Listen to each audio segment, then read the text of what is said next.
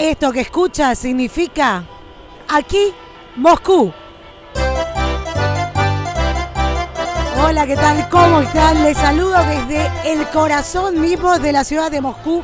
Aquí en la Plaza Roja se desató la fiesta. Es algo impresionante.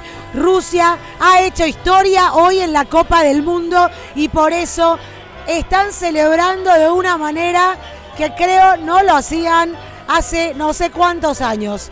Le ganó nada menos que a España, selección candidata en la tanda de los penales. Fueron Coque y eh, Coque Resurrección y Hago Aspas los que perdieron la posibilidad de anotar sus respectivos penales y así se desató la fiesta en toda Rusia y desde Moscú te contamos lo que está pasando en el Mundial que ha tenido ya varias sorpresas con la eliminación de Alemania, con la salida de Messi y Cristiano Ronaldo en el mismo día, señoras y señores. A vos que me estás escuchando te digo, este mundial se viene con muchas sorpresas. Y ahora a esto hay que sumarle que Rusia, que no estaba en los planes de absolutamente nadie, sobre todo en cuartos de final, ahora lo va a hacer. Va a jugar ese partido. Está la ciudad enloquecida y te voy a ir contando los detalles de lo que es esta verdadera fiesta mundialista.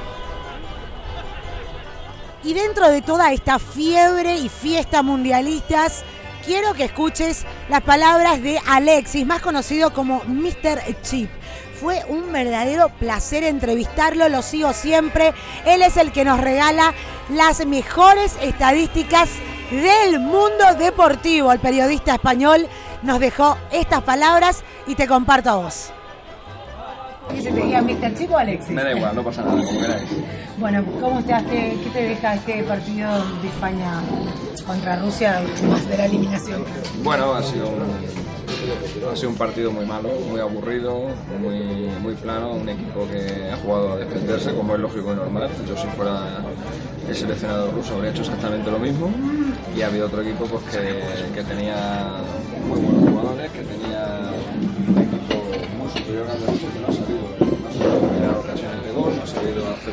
oportunidades contra un equipo tan rústico y tan limitado como era el de Rusia, no, ha- no- no ha creado prácticamente peligro, de hecho el único gol que ha hecho ha sido por y como es tan incapaz, eh, pues lo lógico es que te pase esto.